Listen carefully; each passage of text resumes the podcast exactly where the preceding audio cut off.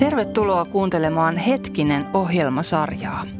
Ohjelman nimi tulee samannimisestä Raamatun lukijan liiton julkaisemasta Raamatun lukuoppaasta Hetkinen Raamatun lukemiseen. Se on neljä kertaa vuodessa ilmestyvä kotiin tilattava lehti, jossa on päivittäinen Raamatun lukuohjelma ja jokaiseen lukukohtaan liittyvä selitysteksti. Tässä ohjelmasarjassa tapaamme Raamatun lukuopas hetkisen selitystekstien kirjoittajia. Keskustelemme siitä Raamatun kirjasta, jota kukin selittää nyt meneillään olevassa hetkisen numerossa. Luvassa on siis tutustumista Raamatun kirjoihin ja Raamatun opettajiin.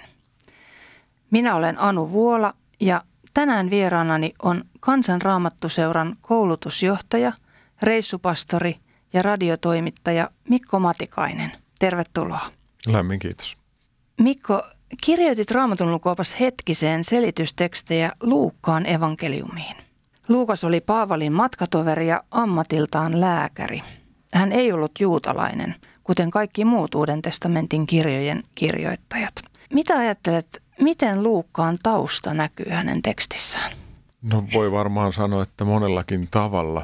Mutta jos lähtee siitä, että Luukas oli lääkäri ja hän oli sellainen, joka perehtyy asioihin hyvin tarkasti ja merkkaa aika tarkkaan paikkakuntien nimet ja alueella vaikuttavat hallitsijat tai hallitusmiehet nimeltä, niin siinä hän poikkeaa monesta muusta evankelistasta.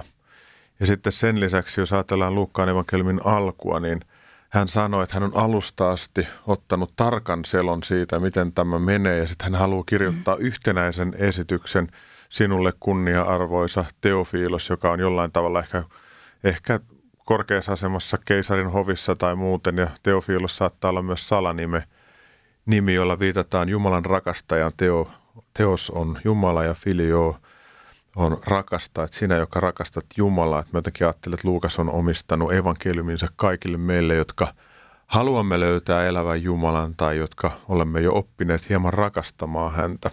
Mä ajattelen, että tämä selkeys, asioiden rytmittely ja sitten myös se, että hän kirjoittaa jollekin, joka on selkeästi pakana ja on itse niin kuin kreikkalaistaustainen, niin se näkyy oikeastaan kaikessa siinä, miten hän ajattelee pikkusen eri tavalla kuin juutalaistaustaiset evankelistat. Ja mä ajattelen niin, että se tuo tämä Luukkaan panos niin tähän semmoisen universaalin näkökulman vahvasti, että itse asiassa meillä on yksi evankeliumi, jonka kirjoittaa meille neljä evankelistaa vähän eri näkökulmista, että siinä mielessä ne eivät eroa toisistansa yhtään, koska kysymys on yhdestä evankeliumista, mutta erilaisia nyansseja ja painotuksia löytyy. Tässä voi ajatella ehkä, että kun Luukas on lääkäri ollut, niin ehkä hänen taustansa myös vaikuttaa siihen, että hän on kirjoittanut monista Jeesuksen tekemistä parantamisihmeistä – mitä ajattelet Mikko, että miksi Jeesus paransi sairaita? Siinä on varmaan aika montakin näkökulmaa. Ensinnäkin hän osoittaa ihmeiden tunnustekojen merkkeen kautta, kuka hän on. Että hän on jotain ihan erilaista kuin kukaan muu koskaan aikaisemmin. Ja sitten toiseksensa niin hän osoittaa lämpöä, rakkautta ja välittämistä kohtaamiaan ihmisiä kohtaan. Ja sitten siinä on näissä ihmeissä ja tunnusteoissa ja merkeissä – aina myös näkökulma siitä, että Jumalan valtakunta on tullut lähelle ja se on selkeästi koettavissa. Näitä näkökulmia varmaan. Ja sitten Luukas, niin kuin sanoit, niin kirjoittaa näistä parantamisihmeistä ja tällaisista vähän enemmän kuin muut evankelistat ja kutsuu meitä vähän niin kuin tekemään samoin. Uskomaan enemmän siihen, että Jumala on parantaja, Jumala on läsnä oleva Jumala ja hän voi tehdä asioita, jotka meille on täysin mahdottomia. Eli ajattelet, että parantumista Jeesuksen kautta tapahtuu edelleen? Kyllä mä ajattelen, että näin, näin on, enkä pelkästään ajattele, vaan on nähnyt sitä.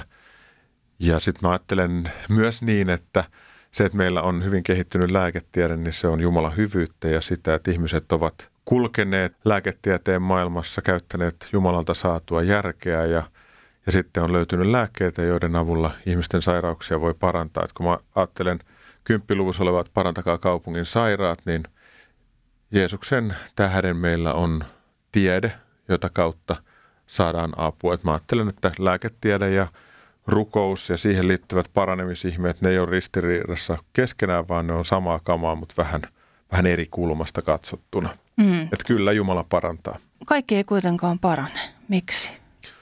No kaikki ei parane ja sä kysyit semmoisen kysymyksen, johon kukaan ei voi vastata.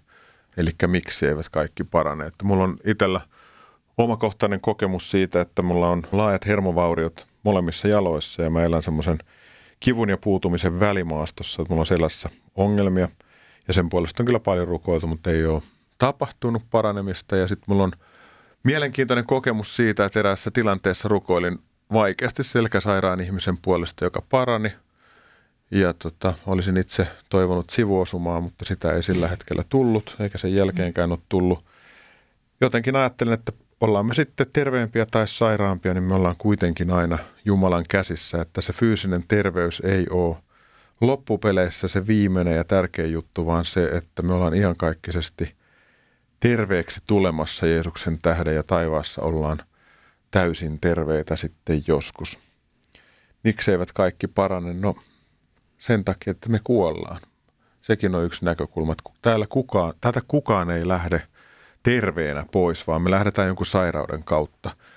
Ja synti ja syntiin lankemuksen kautta sairaus tähän maailmaan on tullut ja sen vuoksi niin me ollaan katoavaisuuden alla.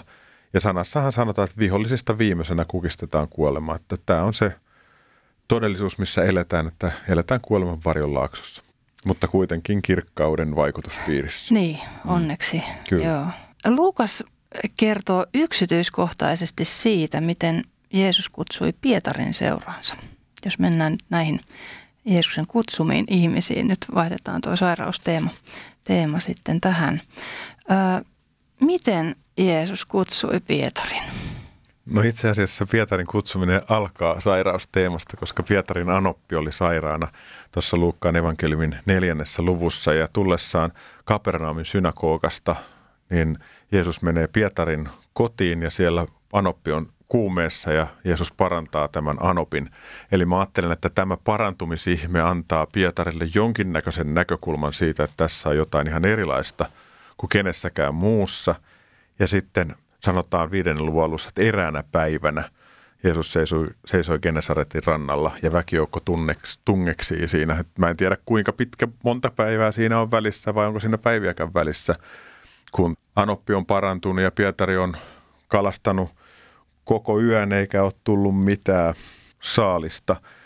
Jeesus on pitänyt puheensa ja sitten hän sanoi, että pistätkö veneen vähän syvemmälle ja heitätkö verkot. Ja Pietari sanoo, että kun on koko yö tehty hommia, ei tullut mitään, niin no mutta kun sinä sanot. Ja mä ajattelin, että kukaan muu ei olisi voinut saada Pietaria heittämään verkkoa vielä tuossa vaiheessa kuin Jeesus, koska – Pietari oli nähnyt Anopin parantuvan edellisenä päivänä. Mä jotenkin ajattelin, että mm. nämä liittyy yhteen. Ja sen takia, kun tulee valtava kalansaalis, niin Pietari tajuaa kalastajana, että tähän aikaan tässä kohdassa näin lähellä rantaa ei voi olla tällaista kalaparvea. Ja tuomies ei voi sitä tietää, ellei hän ole jotakin sellaista, joka on pyhä.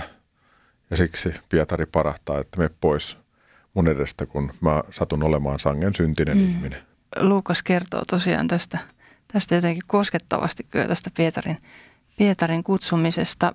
Ja kertoo tässä samassa luvussa myös publikaani Leevin eli Matteuksen kutsumisesta. Mitä tämä publikaani tarkoittaa ja miksi nämä publikaanit aina täällä evankeliumiteksteissä pulpahtelee esiin aina välillä? No publikaani on itse asiassa tullimies, joka kokosi maksuja ja veroja eri alueilta toiselle siirtyviltä ihmisiltä ja sillä rahoitettiin miehitysvallan ylläpitämistä. Ja sen lisäksi yleisesti puhuttiin, että tullimiehet veti vähän enemmän kuin sen määräosansa tota denareita ohi. Se, mikä kuului palkkiona, niin oltiin sitä mieltä, että he vetää vähän enemmän rahaa ohi. Ja siksi heitä ajateltiin, että he on miehitysvallan edustajia, kätyreitä ja sen lisäksi he on rahaahneita ja syntisempiä kuin muut. Ja sitten kun heitä katsottiin karsaasti, niin – on aika helppoa ajatella, että ei ollut niin helppoa olla ihmisten kanssa tekemisissä ja heitä vähän eristettiin sosiaalisestikin. Ja silloin tämä Jumalan palveluselämään osallistuminen ja muu oli vähän hankalampaa kuin muilla. Niin sitten tavallaan siitä tuli semmoinen kierre, joka vahvisti ajatusta, että publikaani, tullimies ja sen kaltaiset niin ovat syntisempiä kuin muut ja niiden kanssa ei haluttu olla tekemisissä ja heitä halveksittiin sen vuoksi. Ja vähän salaa kadehdittiin, kun niillä oli taloudellisesti paremmin. Niin. Jeesus kutsui tosiaan seuraajia itselleen. Miten sä Mikko lähdit seuraamaan Jeesusta? No mulla oli tota rippikoulun leirillä ollessa pari semmoista pientä episodia ja, ja tunsin ulkopuolisuutta hetken aikaa siihen porukkaan. Ja se on mulla semmoinen perusjuttu ollut tuossa matkan varrella, että tuntee silloin tällöin ulkopuolisuutta ja riittämättömyyttä.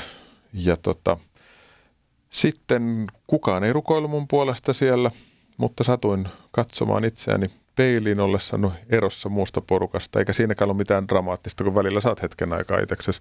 Mm. Ja sitten minun ulkopuoleltani minuun tuli lämpö, jota en osaa selittää, levis mun koko kroppaan ja mä tiesin yhtäkkiä sillä hetkellä, että joku rakastaa minua ja mä kuulun johonkin porukkaan. Mä en tiedä, kuka rakastaa mua, enkä mä tiedä, mikä porukka se on, mihin mä kuulun ja sitten seuraavana talvikautena pyörin seurakuntanuorissa mukana ja selvittelin, että mitäköhän tässä nyt on tapahtunut, koska kukaan ei ollut opettanut mulle pyhästä hengestä ja siitä, kuinka totta ja konkreettinen Jumala voi olla.